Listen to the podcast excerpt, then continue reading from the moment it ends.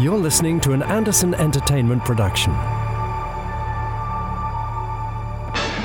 This episode, We're shuttering our cameras in Fab Facts. It's our first real assignment in the randomizer. and we're learning to top the bestseller lists with author James Swallow. He's a very nice man. He's coming up in pod 216. Well, I should hope so. Of the Gerry Anderson podcast.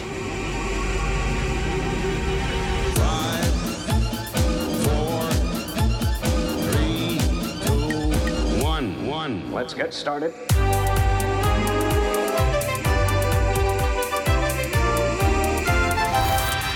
Let's go.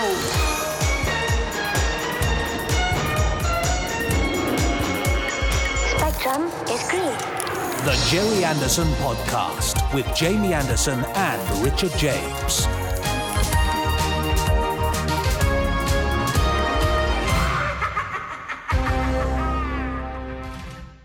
Hello, Richard James. Please don't let the listeners Uh, know that hello, I what- was really what? badly organised at the start of this and have been messing around for about 10 minutes. Yeah, for, for a change. I mean, four o'clock, Now- you said.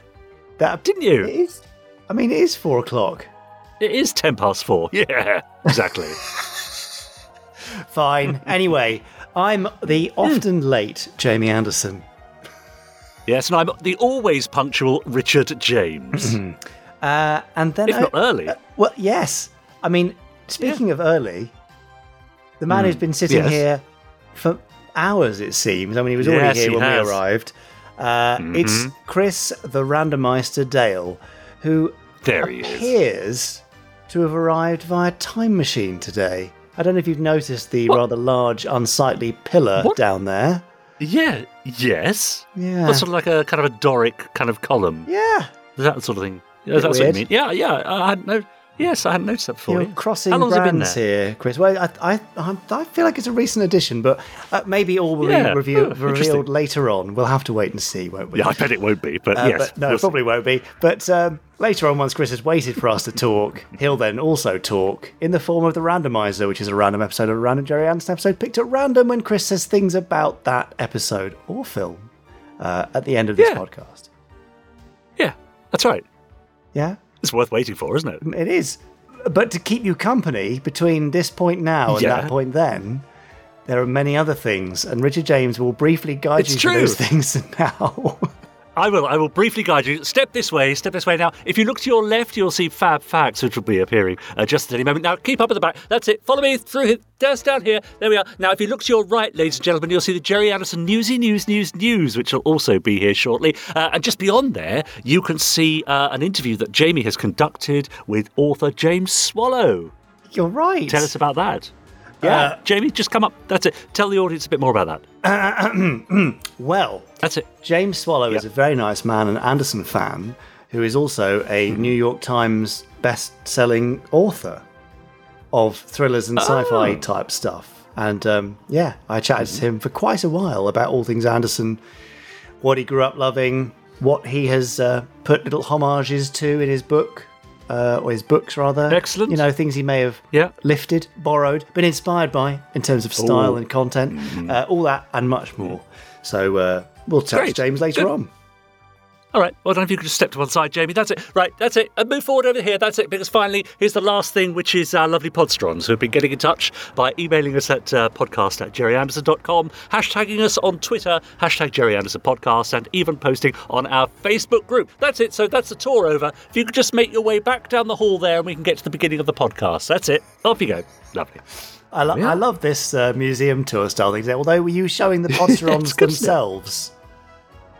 You know the bit where you said, "And these are the Uh, Podsterons." I suppose it's got a bit. Yeah, it got a bit meta, didn't it? There, I Yeah. didn't really think it through. It seemed like a good idea at the time, fine, I- much like the podcast itself. And yet here we are, uh, still audio navel gazing all these years later. yeah, one of the best Well, we're very good ways to absolutely one of the best ways to audio navel gaze is by uh, doing fab facts. I think you'll find. So, shall we um, place our chins on our chests and stare downwards for this week's Hmm. mean, fab facts? Actually, it's marginally better than staring at our own navels, I suppose. Brilliant. Well, that's the greatest endorsement you could possibly expect. So here is Fab Facts. Now, time for this week's Fab Facts. In this oft repeated segment I have a book of fab facts, which I flick Yes. through. Richard shouts, often in pain, to stop me, but all it does Mm. is make me stop flicking, Mm-hmm. and then I read a page, and then afterwards I'll stop. So his suffering is Yeah, prolonged. that's true. As is yours, Podsteron. Yes. So, are you prepared to suffer? That's one way of putting Yeah, it. Good. Uh, then here comes the book, the, the the pages of the book, in fact. Going well, isn't it? Oh, fab! Oh, you took me by surprise there. Oh, I took myself by surprise. oh dear. Okay, Richard James. Here we are. What a Yes, lovely Jamie fact Anderson, this is. go on. Do you remember seeing in various old shows a shot of a television set where bars of interference seem to be rolling vertically up the picture? What? What? Uh, Just yeah, generally what, on what TV. sort of just generally? Yeah. yeah. Oh, sure. when a TV yeah, is yeah, being yeah, shot yeah. by a camera, right? Yeah? That's it. Yeah. Well, okay. I see. Yes, gotcha. would have seen that because it was fairly common back in the day, although not so much in the Yeah. Anderson universe.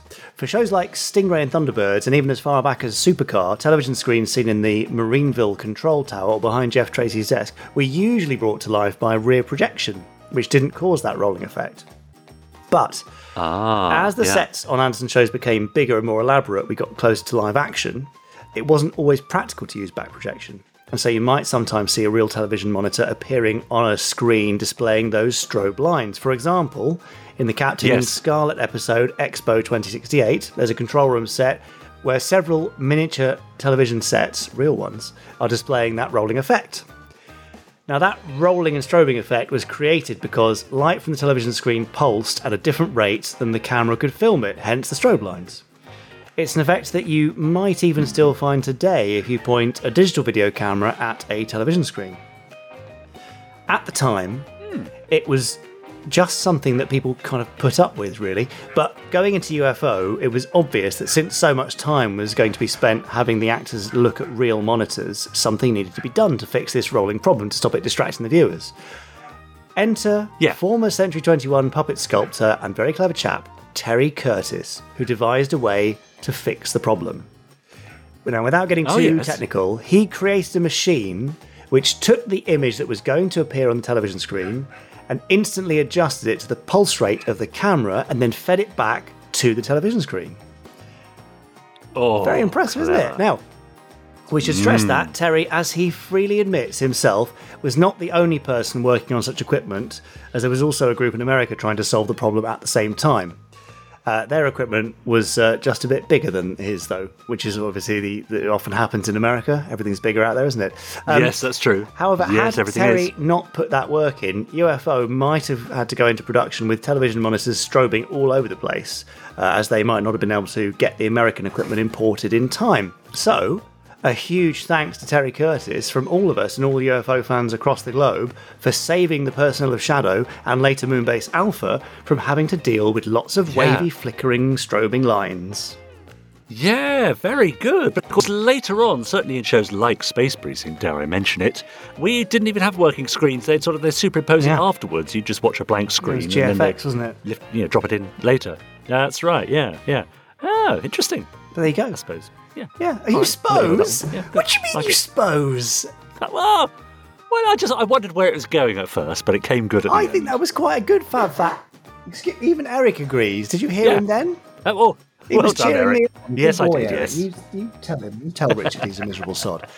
So, yes, I thought that was rather Oh. cool because you know you do see that, especially 60s and early 70s. Whenever a TV set has been filmed, you do get that ugly. It's always sort of a bit diagonal, Yeah. isn't it, as well? Yeah. Oh, Yeah. that's right. Yeah. Yeah go. exactly. But Terry Yeah. fixed it. Uh, another another space precinct memory about about screens was the the multicom, our sort of multi-purpose torch and uh, communications device that we used to use. Used to have a little screen on, and as, as we just said, the the actual the, the the the image was was dropped in afterwards. But it did mean that we had to hold those things for the close-ups of the multicom very very Yes. still. So much so that our hands were very often rested on clamps or bits of equipment, so that they could take uh, a locked Yeah. off shot of us holding the Ah. multicom. Yeah. There you go. And some sometimes they Ah, weren't even locked off shots, were they? Sometimes I guess there was too much movement, and they would just take a still frame, and that always Yeah. looks kind of a bit That's right. jarring and clunky. It does. It's Yeah, glaring. Isn't it funny? Yes, it's true. Yeah, yeah, yeah. Well, there you we go. are. Okay, from UFO to Space Precinct, from Terry Curtis to Richard James, we do the whole gamut here on the Gerry Anderson podcast. Uh, so Sorry, did you just call me a something gannet? like that. Uh, anyway, that brings us grindingly, clunkily to the end of this week's stroke fact. Oh, stroke fact. I mean, I've been saying it. That's it. I'm sorry, I couldn't think of the word. through that I, I know, I know, but I wasn't I really listening. I You was thinking of what I'm going to have you? for my dinner tonight. Um, now, anyway, yeah, we have had, of course, as usual, lots of emails being sent into podcast at gerryanderson.com, and here are just a few. Uh, this one, for example, is from Dave Ruther, or Ruther, I think, probably Ruther. Dave says, Hi, gents. Would have thought someone else might have mentioned this one. A recent interview between Piers Morgan and union boss Mike Lynch turns its attention to Thunderbirds. From the interview, and he quotes Piers Morgan clashed with the union titan during a Talk TV interview where the presenter decided to focus on Mick's choice of Facebook profile picture, an image of the Thunderbirds villain, The Hood. Piers accused Mick of wreaking havoc on the world and said, I'm trying to see where the comparison goes. The Hood was obviously an evil, criminal, terrorist mastermind described as the world's most dangerous man who wreaked utter wreak or wrought utter carnage on the public. Mick calmly explained that the image was a joke, asking, Can you see the likeness? Anyway, says Dave, keep up the good work. Now, we don't often do politics, do we, on this uh, podcast? We try to avoid it at all costs, Uh, and but, uh, yet- a few, indeed, yep. Uh, but a few people did uh, notice that uh, particular uh, news item over the last couple of weeks uh, on the subject of Ander wrongs, which was your idea, Jamie, for things that people get wrong about Anderson Yes. series. Was it? I think it was your idea, but I think the name might have been Well- mine. Exactly. Yeah. Well, Martin Laybourne simply says Terrahawks. How do you block people on this podcast? Yeah. Yeah, I know. Exactly. He says all the best. That's from Martin. Uh, in the meantime, Mark Perkins says greetings, and a pals, Nice. which I quite like. Uh, he said, I was just looking through some old copies of TV21 and found what I'm sure is a future celebrity fan, even though he was only a schoolboy at the time. One of the features back then was a photos uh, of special uh, TV21 agents, i.e., readers of the comic, who had sent in their pictures. I often thought these might feature someone I now know or have since heard of, and I saw in issue 7, cover dated March the 7th, 2065, i.e., 1965, a photo of J. Hegley from Luton. I know that the poet John Hegley is a big Luton fan, having grown up there, and the photo does bear an uncanny resemblance to what would have been an 11 year old John Hegley. I've attached a scan of the page and a photo of him now. It really is him. I'm sure it is. Uh, perhaps he could be persuaded to be interviewed about his memories of those days of getting the comic every week and his early memories of the shows. And that's regards from Mark Perkins. And yes, I took a look at the pictures. It does look like uh, an 11 year old John Hegley as well. Uh, poet and um, sort of all round entertainer. Yeah, maybe he's a, a shoe in for the, the guest slot on a on a podcast in the Uh, future. well, excuse my naughty dogs barking. They're very excited. Twiggy, stop it. goodness sake. John Hegley does have a World Wide Web site, so you know Right, okay. Well, we'll look into that. we can contact him. Yeah, let's try Uh, it. Dodge Morgan. Yeah. He says, Yo, buds, in answer to the question Jamie posed in Pod 214 after the always stupendous Fab Facts, sorry, Rich, uh, would Star Trek have looked better if 20, uh, Century 21 had a hand in its production? The answer is a resounding yes. The reason I say this is when the original Star Trek series was remastered for high definition broadcast, the effects were deemed too shoddy for broadcast and all effects shots were reimagined in CGI. Now, when any of Gerry Anderson's series has been released in high definition, the effects have always stood up well and not needed any fixing, as far as I'm aware, so that answers the question. Yes, Star Trek would have looked better if Gerry and his team had been a part of its production. Cheers, and that's from Dodge Morgan.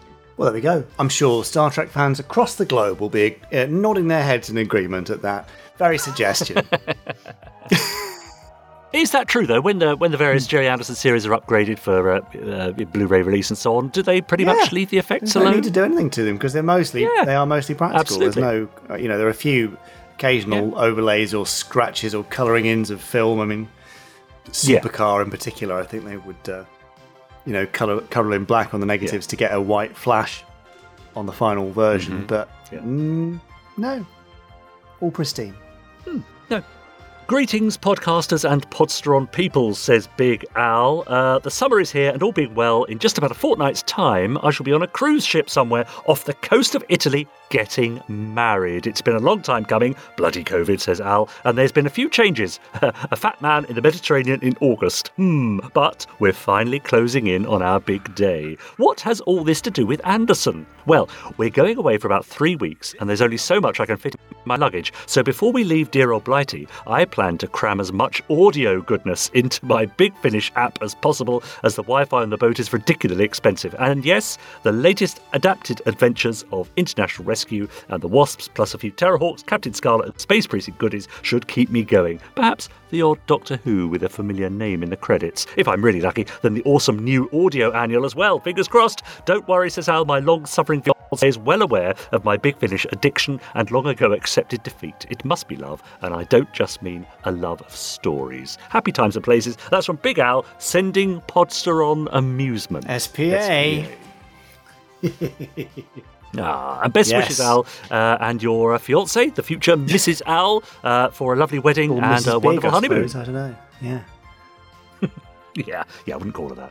O.E. Oz Dillon wrote Greetings, Jamie and company. I would love to see a Supermarionation episode of Star Trek. To make one, you could base it off a malfunction of the holodeck that caused it to make everyone inside puppets on wires. That said, could you please look into a 15 ounce merchandised thermal sensitive mug that changes colour with hot liquid? Design example would be for Captain Scarlet, the normal or cold liquid filled one would show the long shots of Captain Scarlet from end title artwork, like the current mug for sale. Pour in hot liquid and it changes to the close up pictures. May all your endeavours be great successes. Oh, that's from Oz Dylan. Well, thank you very much for the suggestion. Thermal mugs are something we'd like to do. no, they are. They are. We'd love to do them, but but they are Yeah. a pain Yeah, yeah, because sure. you have to make thousands of them, and uh, that that may not be possible. Ah, yes. sadly. Yes. Yeah. No. Yeah. Uh, all for now, but do keep your emails coming in to podcast at gerryanderson.com, and I shall be sure, if they're interesting enough, to read them And if they're next not time. interesting enough, well, you know, they'll just stay in the deleted pile. I didn't pile. realise there was a deleted pile. Hmm. Well, that's what happens. Yes, yeah. Oh, oh, you should see I- it. Well, I see some of them as they come in. I can, yeah, I can well imagine. anyway, we're only joking. We love reading your emails. Please do keep sending Yeah, them in, please. Of please. course, we're joking. Uh, yes, and actually, I don't think I delete any of them. To be fair, I think they mostly, probably ninety-eight percent, mm, make them to air. Ninety-four percent. Yeah. Because there's those rude, threatening Oh, okay. messages that I Fair sent into the podcast for you. So Yes. Yes. anyway, uh, yes. let's go on to brighter things. I feel like it's time for a, a little slimline edition Oh, this yes. week of the Gerry Anderson Newsy News News News. Oh, Twiggy's very excited. oh, go on then. Squeeze it in.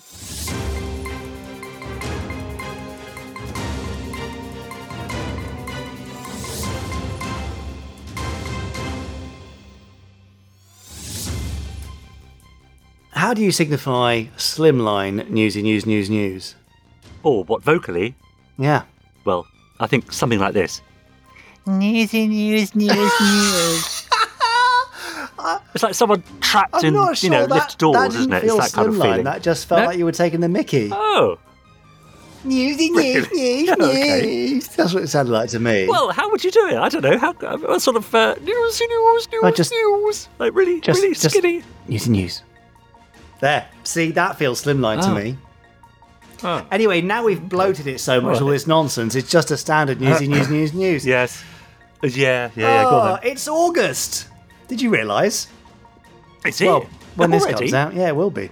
Um, so uh, we hope you had a Yeah, nice yeah. July. Have you been on holiday anywhere and all that sort of stuff? Anyway, whether you did or not, uh, go on holiday. Hopefully, Hot, wasn't it? it, Was though? very hot. It's, uh, yes, it's cool now. But hopefully, you managed to get some goodies in our ten days of summer sale. Uh, if you did, we would love to Mm. see your haul. So please email pictures to podcast at gerryanderson.com or post them to Twitter with hashtag That's- Gerry Anderson Podcast. Go on, Richard. H U L, not H A double L. H A U L. Yes. Uh, or Yeah. if your haul is in your We haul, don't want to see pictures of your haul. then that's absolutely fine. Or if you'd even like to sh- send us a picture of you hauling your haul in your haul, oh, very good. then very that good. would be great. I can't think of any more versions though. Yeah. So that's fine. Uh, today, also the 1st of August, is the last day you can send in your Christmas jumper design. We've had a few stunners and a few other entries too. So thank you for everything you sent in. Just send them to christmas at gerryanderson.com. Four colours plus the base colour. That's five colours overall. Uh, must be Thunderbirds and uh, must be something that could work on a Christmas jumper. And uh, hopefully we'll pick a winner very soon and Okay. um, put that online for you to see in all of its glory. From new Christmas jumpers Great. to old t shirts. Well, not old t shirts, t shirts with retro things on them. That's what I mean. Mm-hmm. Inspired by our lovely friends at Games Workshop, would you believe? uh, we thought we'd Hmm. attempt to put some TV21 covers on t-shirts. So, if you would like Ooh. to try out our new TV21 range, just search TV21 uh, on the Gerry Anderson store, shop.gerryanderson.com, and you will see a glorious cover scanned for you in super high definition and recreated, emblazoned across the chest uh, of a, a black, navy, or heather grey t shirt. It's your call, but. Uh, it seemed like a nice thing to do, so we do hope that you like it. Uh, and Yeah. A new feature this Yeah. week for the Gerry Anderson News, which is now definitely Oh, not Slimline yeah. at Oh, all. good. Go on. It's birthdays. So this week, Oh, okay. Well, is this all right? Go on. birthdays yes. include on the third, Steven Berkoff, Ah. and on the fifth of the fifth of August, Wanda Ventham. I see. Very good. Is this a, a, a- new sort of you know long running item that's going to appear every now and then? I mean, I don't know how long running Yeah. it will be. I've Yeah. just decided to put it in All right. this week. But Okay, yeah, fine. so you know, Fine, m- the old Mumba batch is uh, Oh, yes. birthdays on Friday. So Great.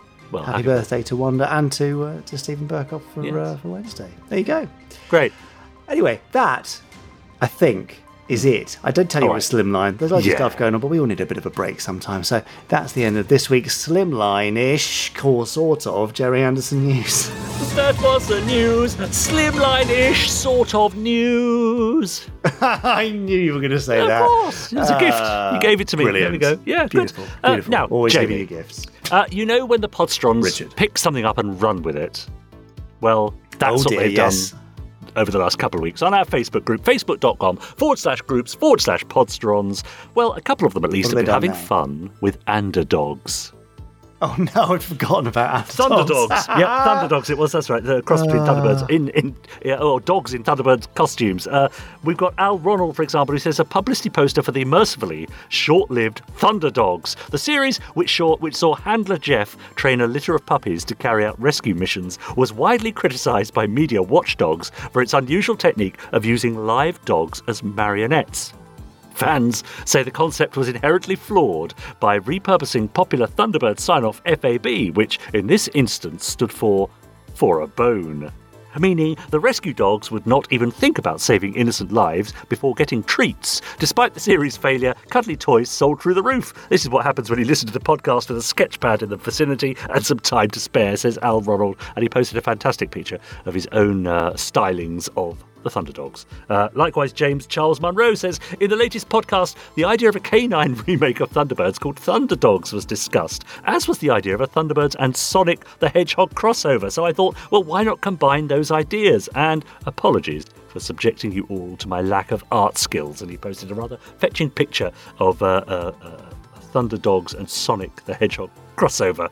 Uh, Dick Goodhall posted, having listened to the archive interviews on the podcast with Derek Meddings and Barry Gray, are there any more of these lined up for the podcast in the near future? Uh, not lined up, but we do have some quite interesting ones that have come to light recently. Uh, we've got some archive interviews with Andy Dawson Oh, yeah.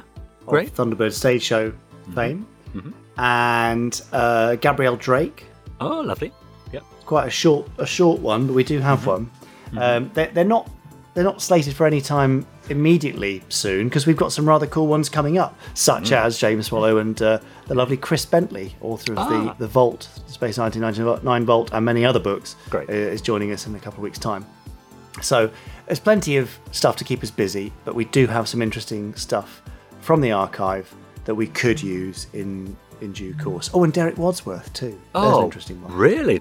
Yeah. Uh, So there you go. uh, Richard Crane has continued the tradition of posting news items that remind us all of Gerry Anderson stories. Uh, here's some quite interesting news, says Richard, regarding the Loch Ness Monster, which was the focus uh, subject of Stingray episode 13, the Loch Ness Monster. I'm sure that will get Commander Shore and Admiral Jack Denver into yet another argument. This is from Yahoo News. The Loch Ness Monster is plausible, a British university has declared, after finding that some plesiosaurs may have lived in fresh water. Nessie proponents have long believed that the creature of Scottish folklore could be a prehistoric reptile with grainy images and eyewitness accounts over the years, hinting that the beast has a long neck and small head similar to a plesiosaur. However, Skeptics argue that even if a plesiosaur lineage had survived into the modern era, the creatures could not have lived in Loch Ness because they needed a saltwater environment. But now the University of Bath has found fossils of small plesiosaurs in a 100 million year old river system that's now in Morocco's Sahara Desert, suggesting that they did live in fresh water. Ooh, So, could be a thing. gosh, who needs a mechanical uh, uh, Loch Ness Yes. monster like in Stingray when you could have a real one just floating around down there? Exactly. And finally, uh, from our Facebook group for now, Steve Beresford said, just a thought, what do you think of the chances of getting Cliff Richard on the podcast? Uh, I can tell you the precise chance. Oh, yeah, uh, go on. Very carefully calculated using Yeah. all sorts of mathematical formulae, Mm-hmm. past experience, uh, emails sent, interactions have. Uh, Yeah. And I'm pleased to Oh. share with you the final outcome of that calculation, uh, and that is uh, zero. Oh. That's disappointing. But uh, there we are. Uh, so, if you'd like to be disappointed further, simply join our Facebook group and ask Jamie a question like that. Uh, very I'm friendly full of disappointment. Uh, you can post your merch, you can post your cosplay, your art. We'd love to see more Thunderdogs uh, from your own imaginations. And uh, they're a really lovely group, so why not pop on over to facebook.com forward slash groups forward slash podsterons and join in the fun. Yeah. Now you have reminded me though that we don't Hmm. have Cliff Richard, but we do have an archive interview with Hank Marvin. That's close, Oh, isn't it? that's pretty close. Yeah. Yeah. Wow. So- okay, not bad. Maybe that's something that will pop up at some point, but not quite yet. Okay, fair enough. Now, Richard James, would you like some Yeah. interviewee stuff? Oh yeah, always, always up for that. Yeah. Well, that's good because uh, I've been exchanging emails with James Swallow for some time. Oh yeah. Yes, really, for some time. Uh, now, James is a BAFTA nominated scriptwriter and novelist uh, uh, for thrillers and sci fi. Uh, he's on the New York uh, Times bestseller list, the Sunday, Sunday Times bestseller list, Amazon bestseller lists, all the bestseller lists. Uh, he's also written numerous audio dramas and video games, and we had a rather lovely chat. Uh, so here is James Swallow, part one.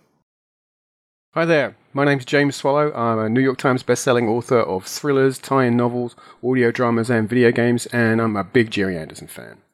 That is a brilliant intro. I'm always jealous of anybody who can introduce themselves as a New York Times best-selling author. Uh, so that is very, very cool. So, uh, what are the titles that people might know you for, James? Or if they don't know you yet, should they get to know you for? Well, um, currently, uh, I'm probably best known for, for my Marc Dane series of um, action packed espionage thrillers. Uh, just finished the sixth book in that series, Outlaw. Uh, and I'm currently uh, just released a, a standalone novel called Airside, which is a kind of uh, Die Hard style crime thriller. But beyond that, I've written in, in a lot of uh, franchise worlds. I've written for, for Doctor Who, for Star Trek, Stargate, Warhammer 40,000, uh, a lot of different fictional worlds that throughout my life have kind of given me a lot of pleasure as, as a reader and a viewer. Uh, and I've been able to kind of give back a little bit, kind of contribute to the, the great tapestry of those stories.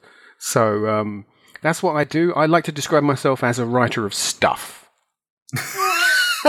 That is a great term, good catch-all.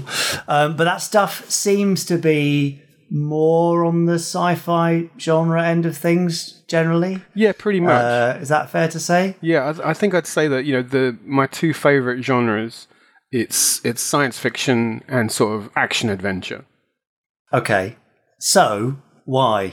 What brought you into the worlds of science fiction, action, adventure? At some point, I'm going to make you say something Anderson. But is there, you know, more widely, what what was your grounding in uh, in sci-fi and action adventure as a as a kid? I think you know I'm I'm a child uh, from from the end of the space age, so I grew up around. My family were all kind of interested in it as well, and and with a surname like mine, how could I not be somebody who who wasn't interested in kind of aviation and things that fly? You know, so. So I grew up surrounded by people who thought that stuff was cool and kind of contributed and, uh, you know, infected me with that love for kind of rockets and planes and, and that sort of cool kind of thing.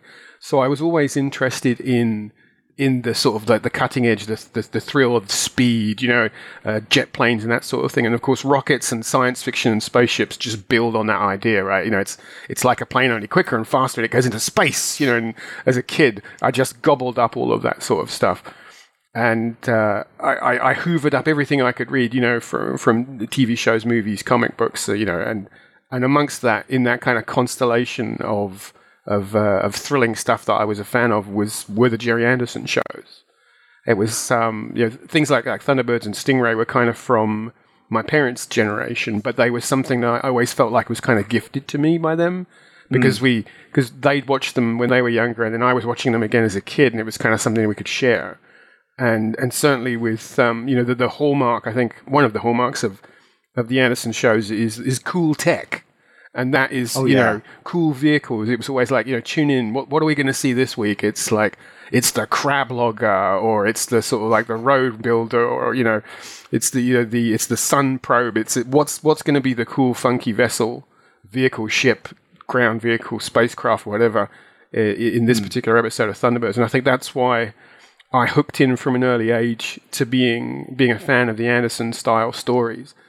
And and looking back on it now as well, I think there's there was stuff that appealed to me that I didn't really pick up on until I kind of analyzed it later as an adult. Is the the, the the jet age spy thriller kind of undertones that go through that, and there's also you know the the great key concept at the heart of Thunderbirds, which is it's a show about rescuing people, which is something that you know even uh, these days it's not a kind of theme that we see a lot.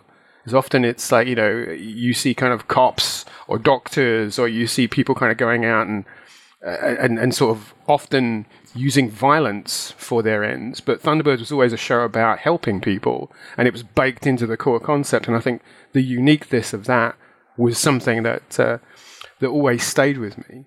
And then there's the storytelling as well, which is always quite high octane, you know, very fast paced, you know, uh, edge of your seat sort of stuff.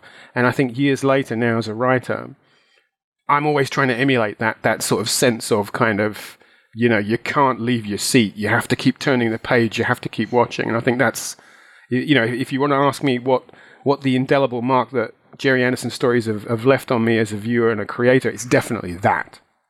Well, that's uh, uh, high praise indeed for the for the shows, which you know by some standards, particularly contemporary standards, might be seen as a little bit slower, I guess, today. But they still maintain, like, held your attention, didn't they? Just for context, James, what what was competing for your attention at the time against the Anderson stuff? I suppose you know the Star Wars was the big sort of you know the the big thing at the time. I think in the 1970s that was the that was the uh, the, the game changer. I think also Star Trek was something that I that I came to in in sort of the late 70s as well. S- That was that was another show that was kind of a big part of of my sort of sci-fi nerd landscape. It was it was, it was on TV. Uh, when I would come home from school on BBC Two, I would turn on and there would be an episode of Star Trek, and and those things would be would, would be part of my sort of science fictional diet.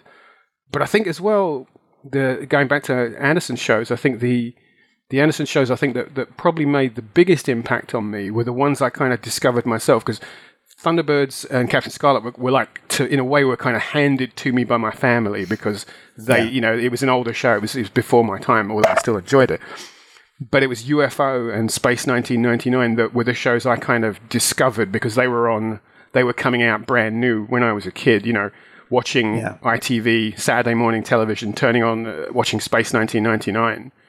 That was uh, very formative for me. And because that loops nicely back into the whole kind of love of sort of near future, sort of rocketry, moon landings, and all of that kind of stuff, it connects up very nicely to that. And I have, uh, you know, a lot of um, sort of personal connection to those because I just I, I had the toys and you know and, and I felt like uh, you know I was playing my own little adventures along with those with those shows when when I was watching them. I remember distinctly. I think it was Selfridges had uh, a display of sets and props from Space 1999 one year. And I, it was a Christmas thing, I, re- I, I, I think, and I begged my parents to take me so I could actually kind of, you know, see and actually kind of touch a little bit of what was Moonbase Alpha because to me it was so real, you know. Yeah. And Space 1999 was, you know, it because it was a companion in a way. It felt to me like a companion piece to UFO, and it was only years later when I realized that they actually kind of were. You know, that the two shows had kind of grown, one had grown out of the other. And I, and I a fun story about UFO is uh, there was a building um, around the corner from where I lived in North London that looked very much like the Harlington Straker studio building. and when I was younger, I wondered if it was like kind of a branch office of SHADO. You know, I had this idea that you know that that was what was going on there. And I have to say, Nice. many many years later, uh, when I left school, I had to go there. It was a it was a job center, and I had to go there to sign on. And it was it was not as cool. You know, there were no jobs for sort of skydiver crew. Any any jobs for interceptor pilots here? No, I'm afraid not. You know, but um, And you even wore your string vest and you still Yeah. didn't get that. but yeah, so it's, it was. Um, I think that the the shows to me they were they were always kind of a part of my my kind of science fiction landscape growing up. yeah. I mean, did you get to go to the Selfridges exhibition or not? Yeah, I did. Yeah, yeah. And, Oh, you um, did. Thank God for that. I thought you were going to say you begged them and you couldn't go. No, no, absolutely. They they took me there, and um, I I just have very fun memories of, of you know a- actually kind of seeing the the props and the material from because that wasn't Yeah. a thing that happened very often. I mean, you know, these days you can go to conventions and events and people you'll see sort of prop displays, but you know, it seemed like those were things that never happened. That you never actually got to see the physical objects. It was always something. Yeah. It's on the other side of that glass wall of the television screen. But no, here's Yeah. here's the real Eagle transporter. Here's you know a, a console from main mission, and it's like suddenly it became much more real to me than than just like Yeah. something on a on a TV show. So, well, the the reality of things is really interesting because I think there's a certain tangibility to to all the Anderson shows, right? Even if they're puppet driven, like Thunderbirds or Stingray, through to the live action stuff. And you've said there a couple of times, kind of ha- having the toys and making your own adventure, or going to see the the real Space 1999 set, or a local building which felt like the real world representation. So, in a, in the context of something like you know, watching uh, other stuff like Star Wars and Star Trek, where they are in, in many ways so detached from reality, what is it about the Anderson shows that m- made them more tangible and kind of real world for you? I think there's a sort of there's a granularity of detail, even when you're looking at hmm. shows that aren't meant to be sort of technically super accurate. You feel like it's real, and I think it's it's part of the fact that the shows all have practical effects. Yeah, And so, you know, when you see something blow up, you're seeing a real thing blowing up. You know, it's not it's not animation, it's not simulation, You know, that's someone's wired a bunch of bangers to a rocket and blown the hell out of it. and and and that visceral kind of reality of it, you know, I think it, it- never goes away. So I always had the sense of, of being interested in aviation. You know, going to air shows and things like that, and watching real life fighter jets flying over.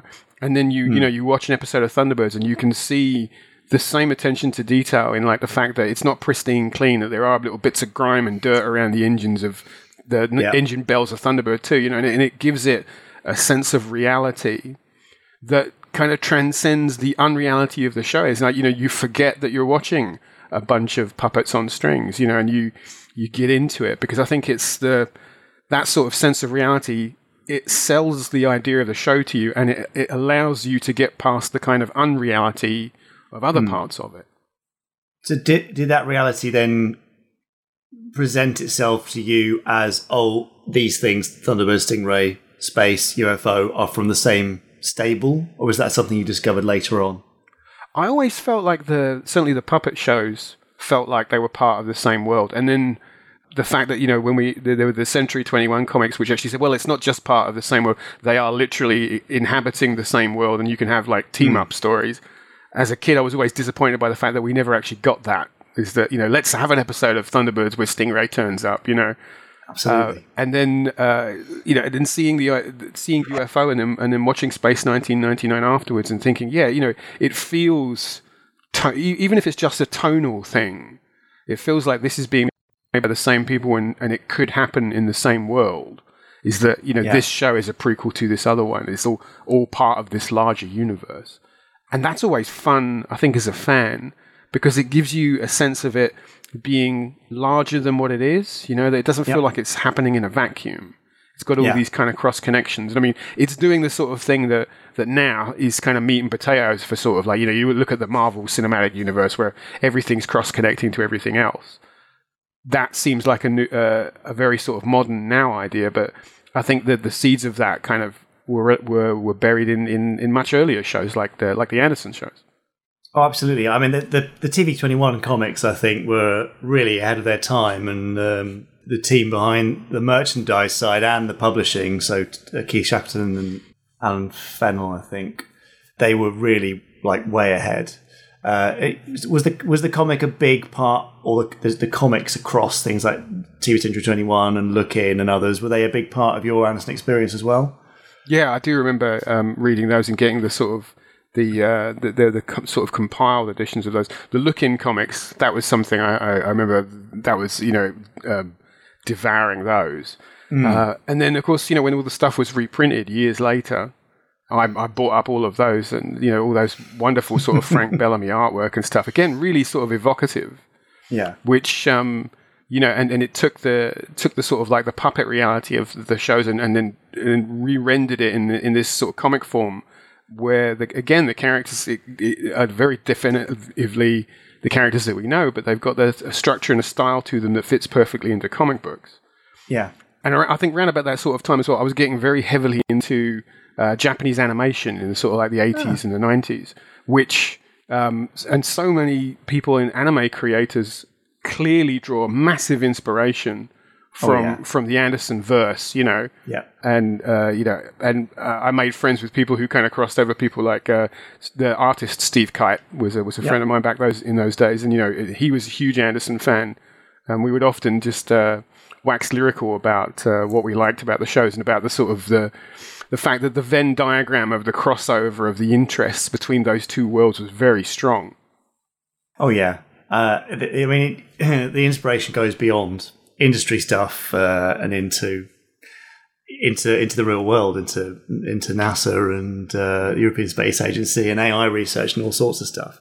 Um, in terms of because you, because you're writing now and you're creating these sci-fi worlds now, just interested in your perspective on why these things have lasted.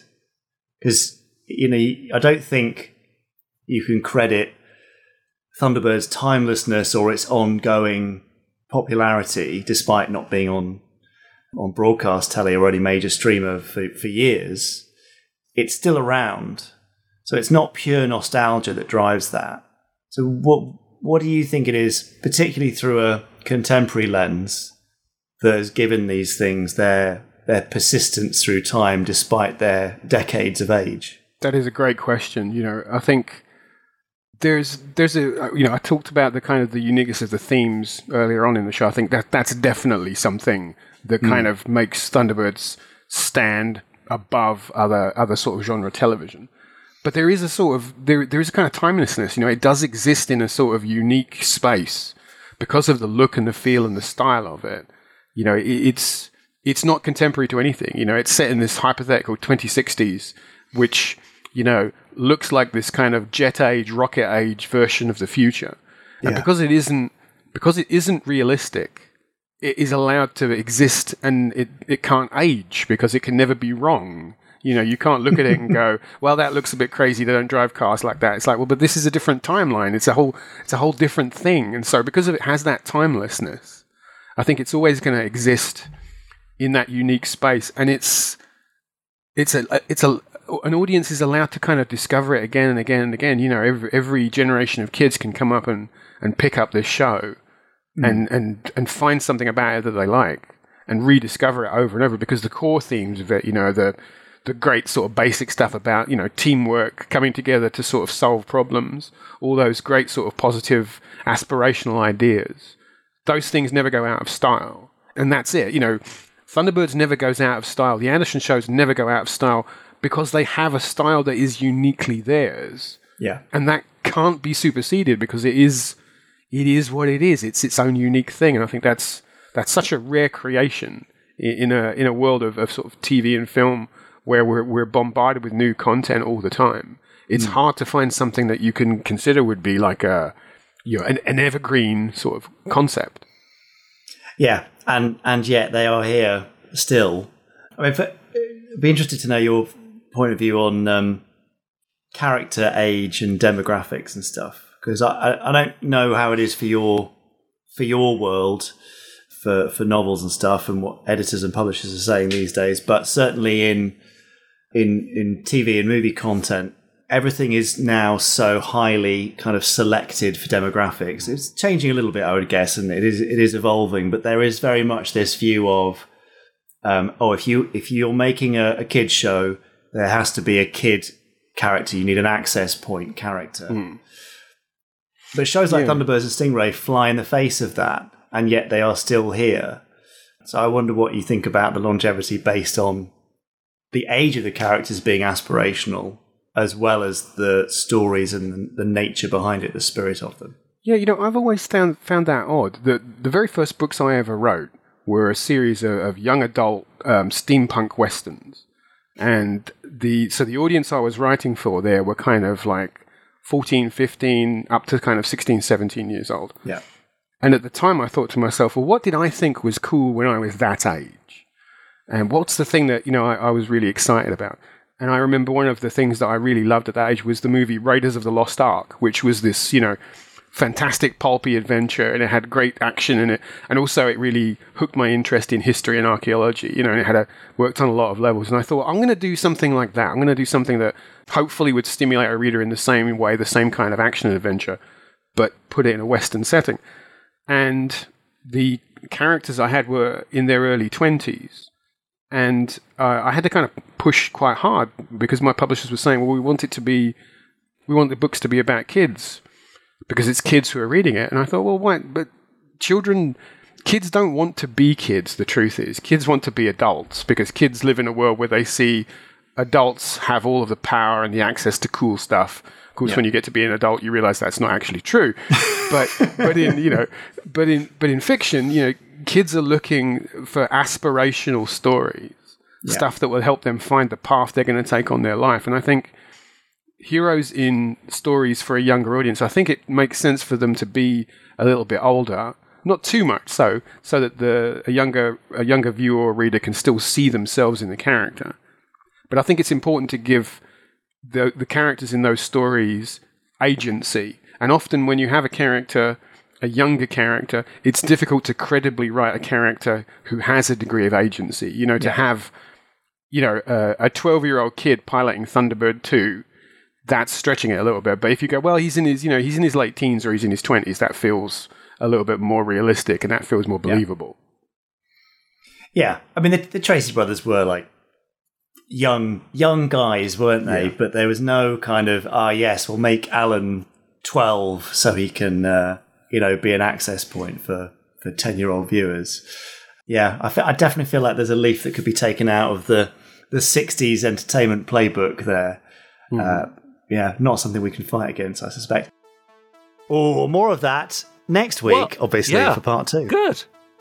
Nice chat, Fascinating chap. Yeah, you see, Great. We, oh, we have all sorts of fascinating chaps. We've got to counteract you and I somehow. So uh, exactly. That's true. Yeah. Yeah. No, you did very well.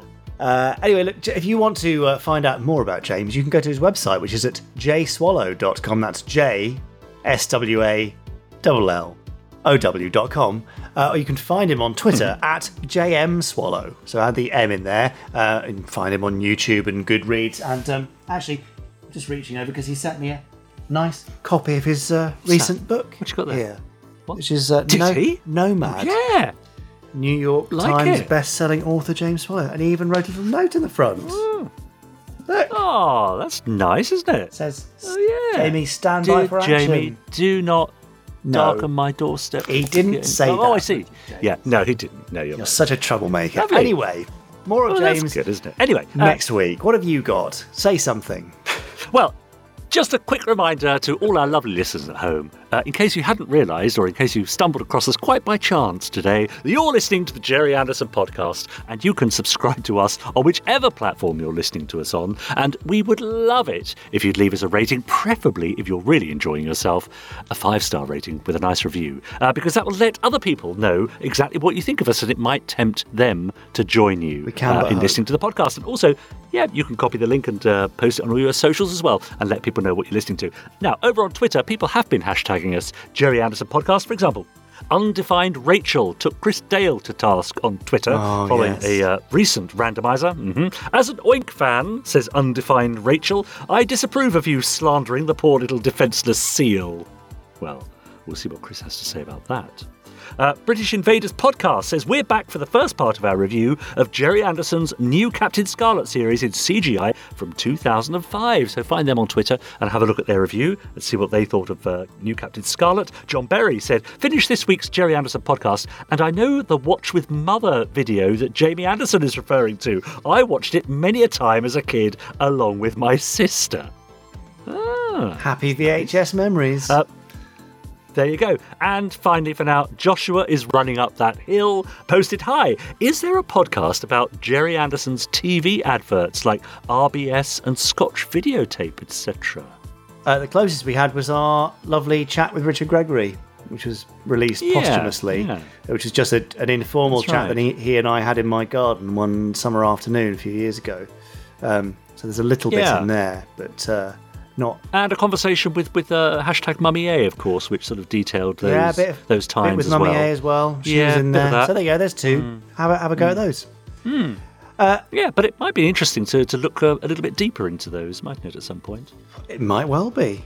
There were all sorts of uh, of I adverts mean, don't look back at in the day. But, I know, mean, someone could do it. Yeah, I Yeah. think we talked. I mean, we've talked about the back of the burger and the um, the Giacometti figures for the Royal Bank of Scotland, all that Mm-hmm. sort of stuff. But yeah, maybe there's a future one there. More archive stuff, perhaps. Yeah. yeah, sure. Richard James, are you done with your Podsteron Yeah. content? Oh, yeah. good. Yeah, I think that's it for now. I don't know if you've noticed, but Chris Dale has been sat there, rocking back and forth with his head in his hands, and his TARDIS hasn't moved. And I Mm-hmm. Oh, it is a TARDIS, is it? It- it is a Ah, I TARDIS, and I think I know yeah. what's happened. Right, right. He's Oh. tried to go back in time to undo his slandering of Oink. Oh, the silly Chris Dale. That Terry Wogan thing's gone a bit wonky, hasn't it? Uh, but unfortunately, uh, he failed in his mission. It must be a fixed point in Yes. time. Uh, and so now forever Must he be. will know, be known as the slanderer of Oink, which is why he's looking so depressed. He will. So let's hope Yeah, that the that's a good title, though. Yes, it's another future episode of a, of a Gerry Anderson episode uh, uh, series, the slanderer of Oink. Uh, anyway, hopefully he'll get over it by the time he does the randomizer. But uh, I think that explained quite a lot. But sometimes, you know, you say these things and these things can't be unsaid, even if you've got a Doric That's true. column master's TARDIS. So Yes, let that be a lesson to you. sucks to be you, Chris. Anyway, time for you to do the randomizer. So please prepare your big red button and uh, give it a push for us. Oh, my dear Chris, you have been naive.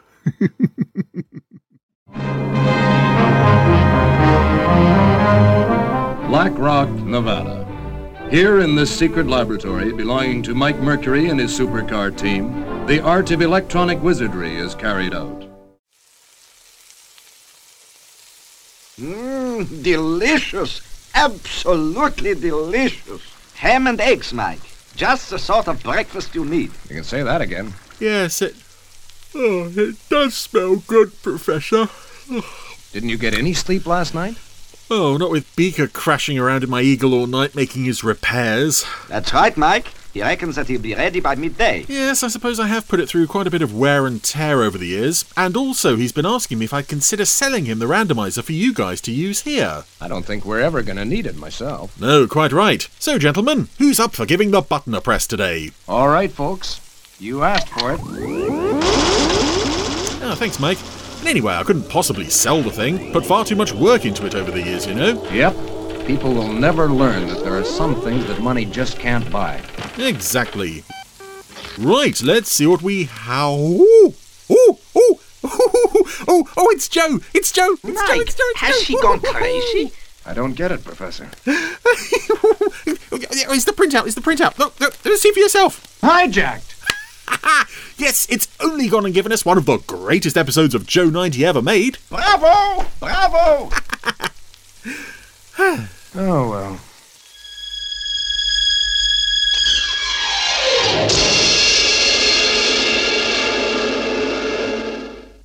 Well, now, my goodness, uh, we've been spending quite a lot of time recently with very early episodes of shows, and uh, as early episodes of shows go, oh, there's a shop there called Aegon. I wonder if that's uh, relevant to Lavender Castle at all.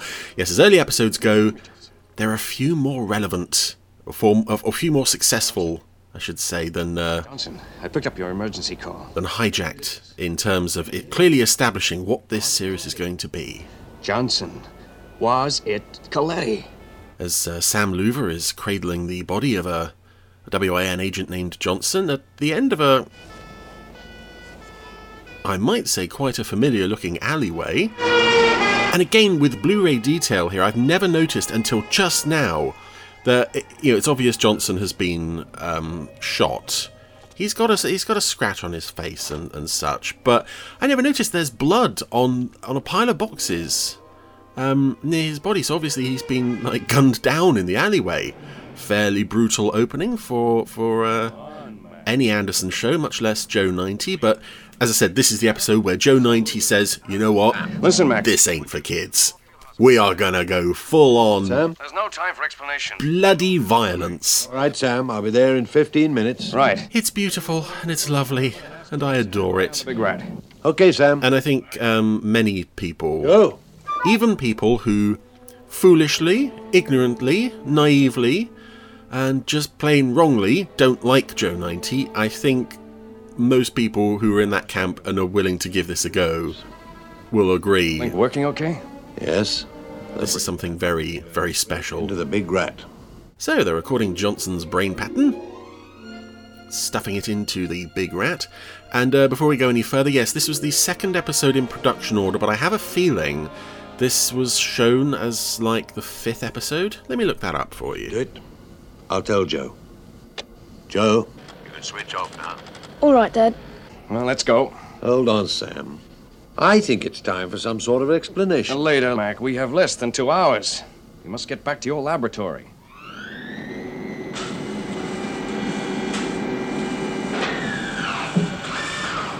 Now listen carefully, Joe. Episode 4, for those of you who are wondering. I- I've just got back, yes. First shown October 20th, 1968. But we later learn in The Birthday that they call this Joe's first real assignment. So it's obviously meant to be the second episode. Relax completely. Yes. And we relax as we go into the opening titles.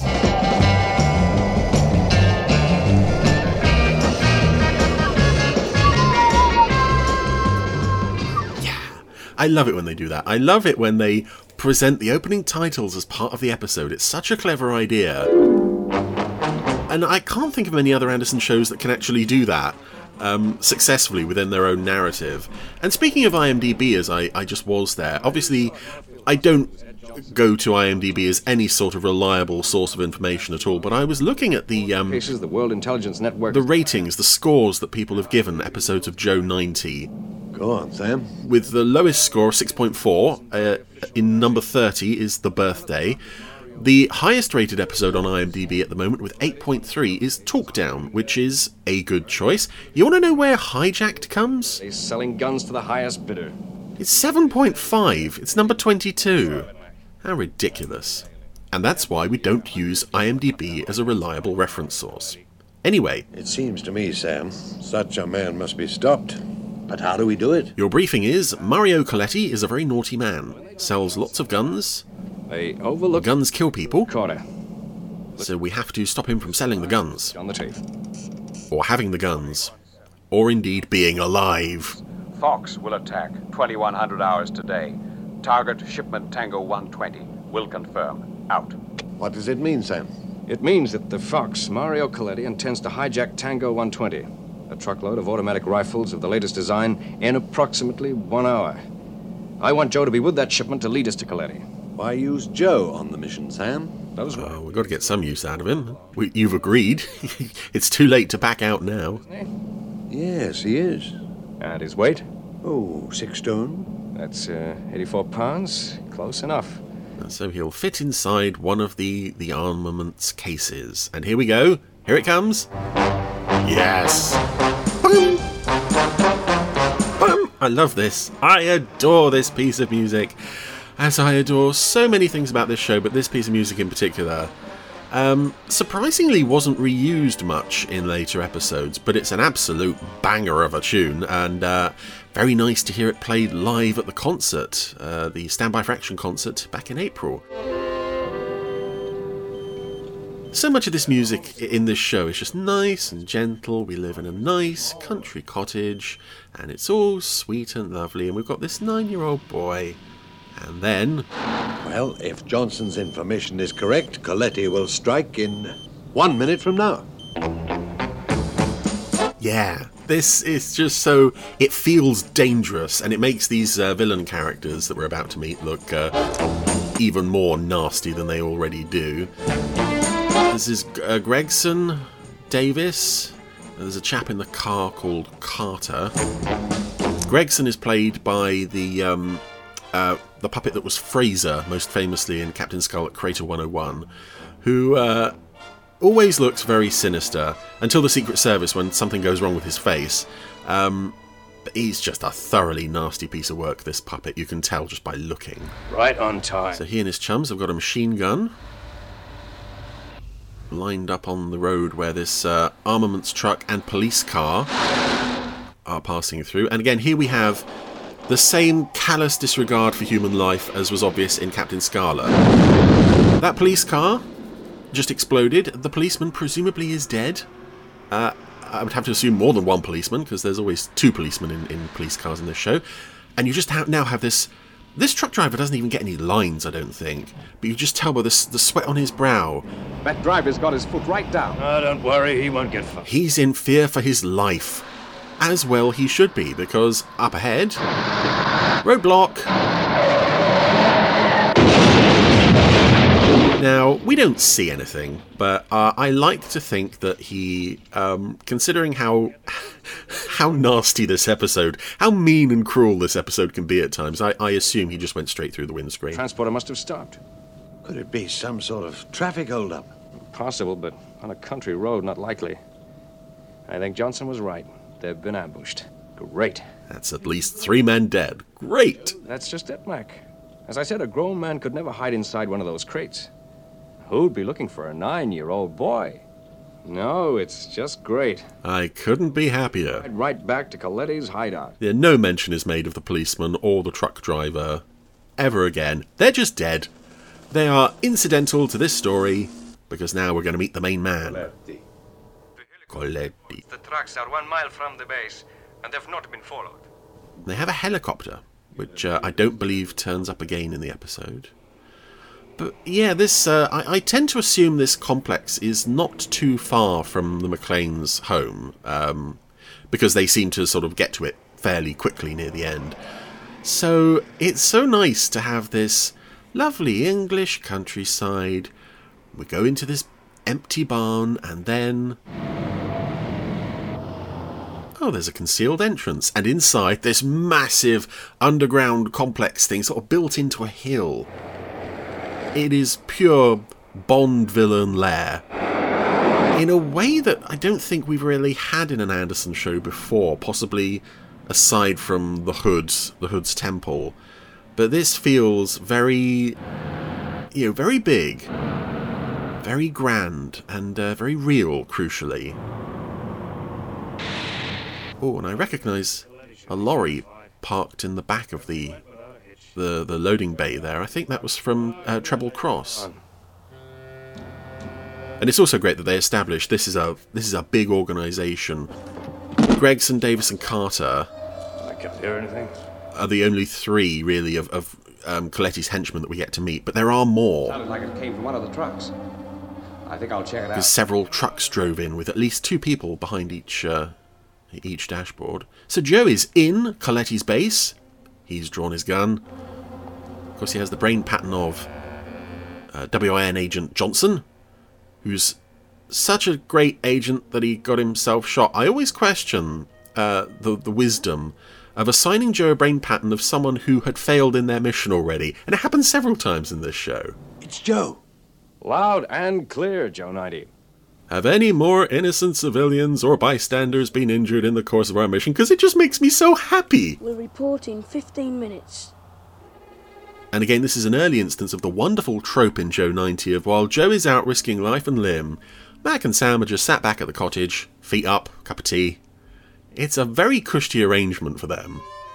Oh, but Joe has tripped Intruder in Area 4. a security checkpoint.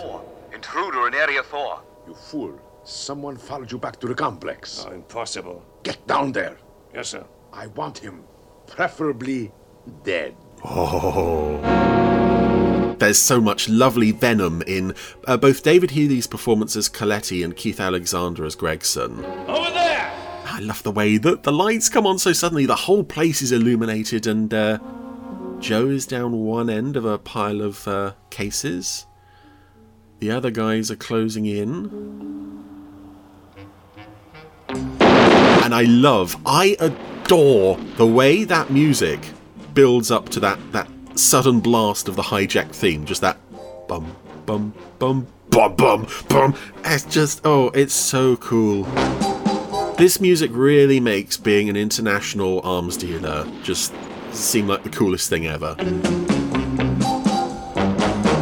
I I don't know why uh, it's certain episodes and certain bits of music that just become so iconic. I'm so grateful for this piece of music being in this episode. It does so much to elevate what is already a a standout definitive episode of the show. Look like a kid. Come on. Hey, I love this as well. Joe walks in on the guy manning the security desk. He just turns around and says, Hey! And Joe runs off. He doesn't do anything to stop him. And here's a puppet we rarely see. Here's this guy manning a truck, who I guess was planning to run Joe down. I don't know what his plan was. Uh, yeah, that puppet I think was in Captain Scarlet Avalanche. And then basically never had a speaking role after that, I don't think. we've got him cornered. Oh, that's it. Joe has wandered into, uh, well, some kind of room. Drop your gun. Iron bars have come down in front of him, knocked his glasses off, crucially. This is the end of the line, kid. The very end. Oh, yes. Joe has been captured and he's lost his glasses. So, on his very first mission, and this is what I find interesting about this, they send him in to Coletti's lair with no real plan. so, all he can really do is just kind of blunder about. Yes. And it's not his fault. What's your name? He didn't really have an objective as such. Joe what? Joe 90. And I think Len Jones does a really nice job here of uh, sounding scared. I'm an agent for the World Intelligence Network. I see. That's that's very. And I also like what David Healy does here. And this is your case? Genuine sort of What's this? how you would talk to a child who Huh? They could almost be real. seems lost in their little world of, of make believe and imagination. Take the boy home. But, sir, you don't understand. This boy seriously wounded two of our men. Do you take me for an imbecile? It's obvious to me what happened. At the first alarm, some fool fired at the shadow, and the rest of you panicked and started firing at anything that moved. It's a wonder someone wasn't killed. He's got a great, uh, great view of his own people's uh, aptitude there. Take the boy home. Come with me. And I do like at first that you're led to believe that Coletti is actually genuinely letting Joe My off. case. Certainly, Joe and I 90. Weird that he asks for the case back and not the glasses, which are right there on Coletti's desk. I would have thought that the the glasses would be the more urgent thing to get back, but he doesn't. He doesn't really think to do that. He Has seen and heard too much. Tell Gregson to dispose of him. Yes, Mr. Coletti. All right, son. You're going home the same way you came. I've forgotten my glasses. You won't need them. Everyone is so in on this idea of child murder. It's so much fun. I love how venomous everybody's voice is. Reported again by now, Sam. Don't worry, Mac. With Ed Johnson's background knowledge, he'll be able to handle Coletti. More tea? Hope you're right, Sam. You got any biscuits? I hope you're right. Oh gosh, it's just so chilling. All right, Joe. They've caught me, Dad. Where are you now? I'm locked in the boot of a car. Listen, Joe. Do you have your glasses? No, but I know where they are. Okay. You've got to get those glasses. Joe, feel round the lock. There's probably a slot with a hook in it. I always wondered about that as a kid, actually, if, if that's actually true, if you can release yourself from a car boot. Dispose of the boy. It'll be a pleasure. I suppose um, that would involve shutting someone in a car boot, and I don't think anyone's willing to do that experiment. So, yes, I love that Gregson. Um, it'll be a pleasure.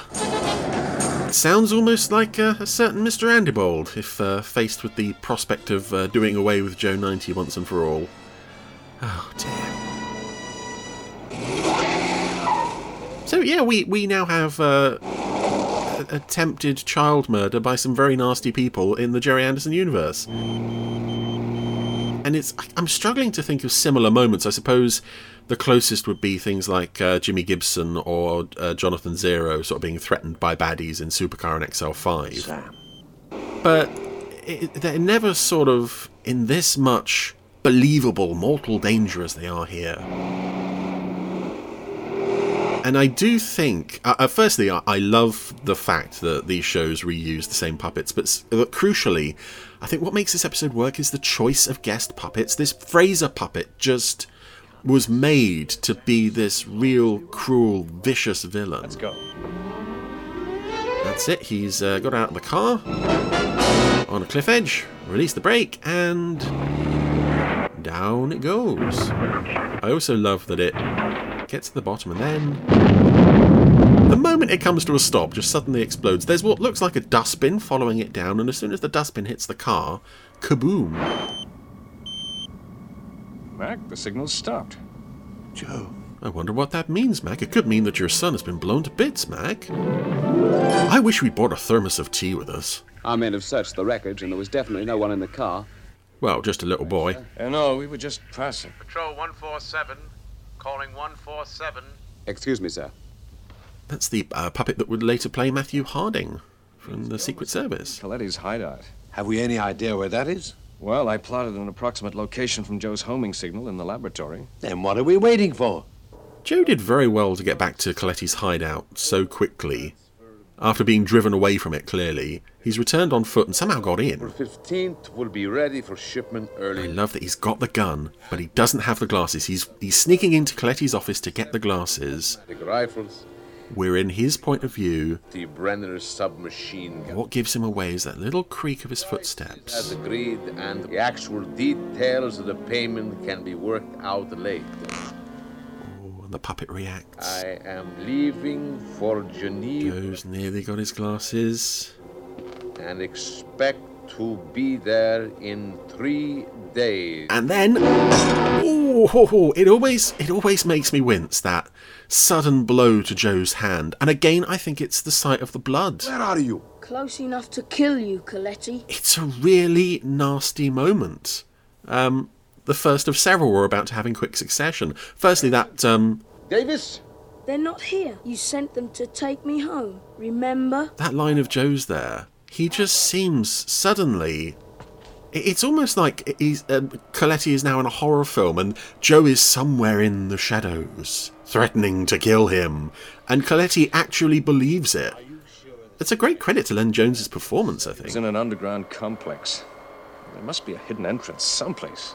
Yeah, it does rather beg the question: How did Joe? How did Joe get back in? But it doesn't matter because we have this wonderful shootout between him and Coletti. All right, Coletti.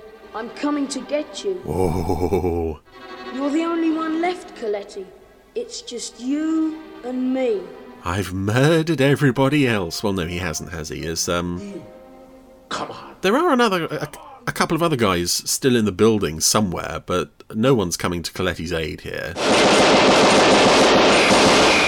I can either assume they're all out um, looking for Joe, or Joe murdered them off screen. Come on out. Which I think is probably the more likely explanation. But yes, Coletti was having trouble with his gun. Now Joe has lost his. But luckily, he's in a place with a lot of grenades. And you know what you can use grenades for? Over here, Coletti. Blowing human beings to bits.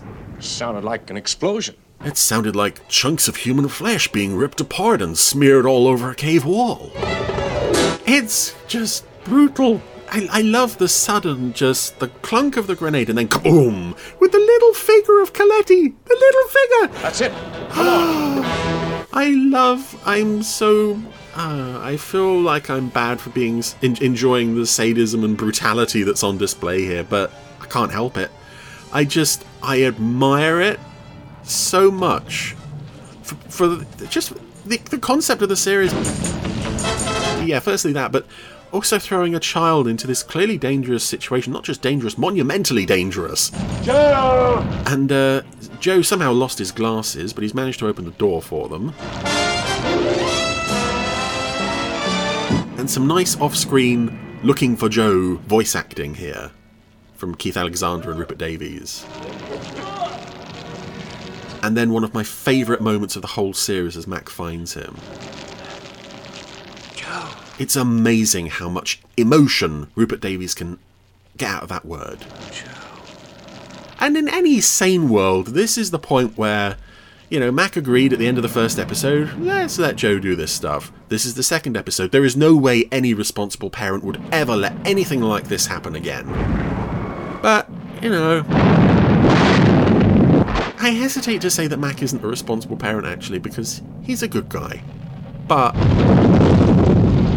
there is no way after Joe nearly getting blown to bits in a car, shot, suffocated in the fire, it would never happen again. But of course it does. Luckily, we have 28 more episodes to enjoy. Got us worried, Joe. We thought you were in that car when it went over that cliff. I'm sorry, Uncle Sam. I must have dropped the homing device when I was struggling to undo the boot of the car. What happened to those men, Sam? And we picked them up. It was a clean sweep. What about the uh, policeman and the driver? Oh, they're dead. I'll tell you your next assignment.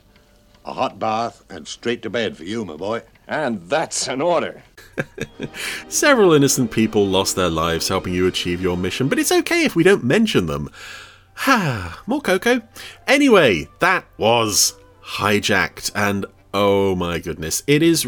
I think it's quite rare in the Anderson universe actually, where you can pull up an episode of a series and say everything that this show is, for better or worse, is is contained within this show. This is uh, an absolute, you know, definitive microcosm of what the show is all about. But Hijacked absolutely is just Joe 90 in its purest form of throwing just the idea of throwing a child into this insanely sinister criminal underworld. As I said, with no real plan. That's what that's what gets me. It was like, what was he? What was he sent there to do?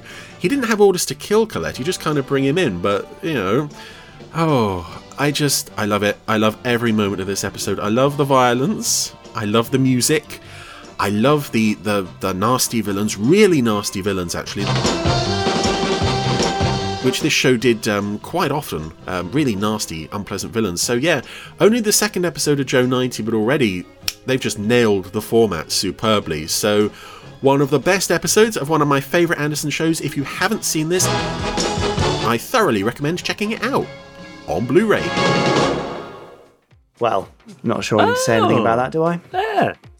What? What? What do you mean? What? The, the music's good. No. Yeah. Um, Come on. Chris was quite good in that one. Oh dear. Right. Okay. So there we are. yeah. Anyway, we, uh, Chris will be on? back with another one. Oh, hopefully sorry. not Joe 90 next week because uh, the randomizer is um, random. So there you go.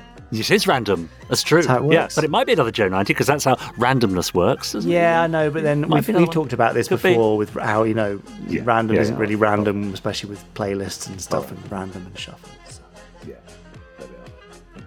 Yeah. Anyway, have you got any more or should we just wrap this thing up?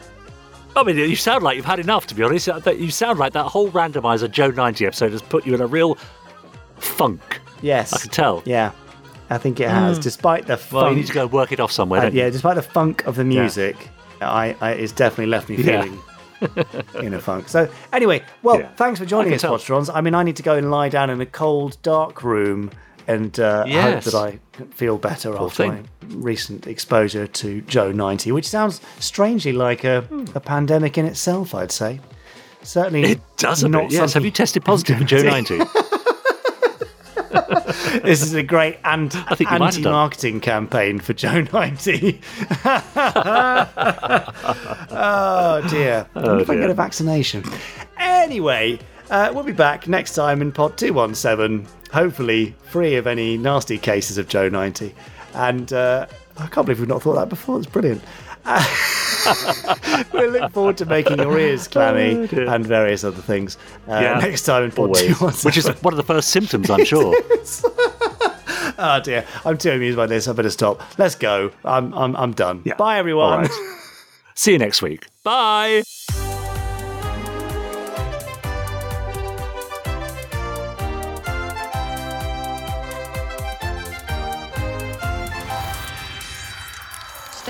Complete. Let's go.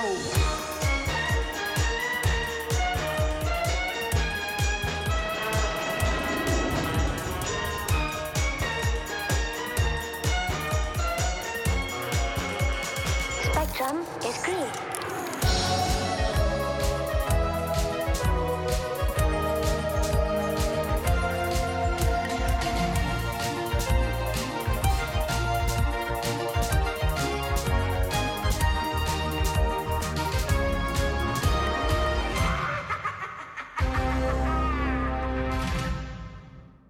So, what do you think the symptoms of uh, Joe ninety would be?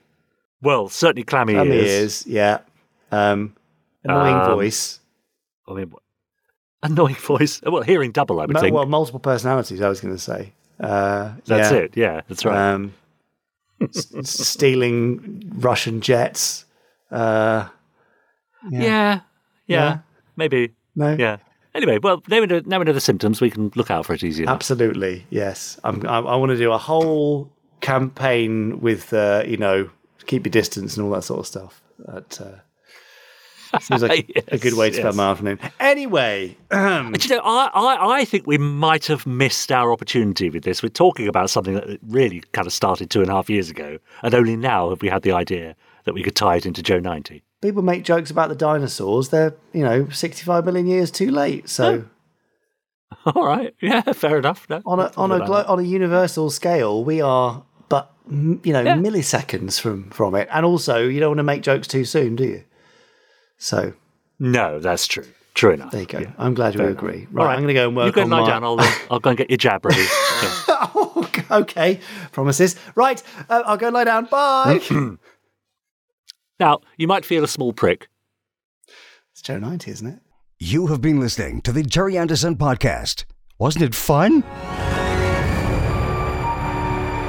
You have been listening to an Anderson Entertainment production.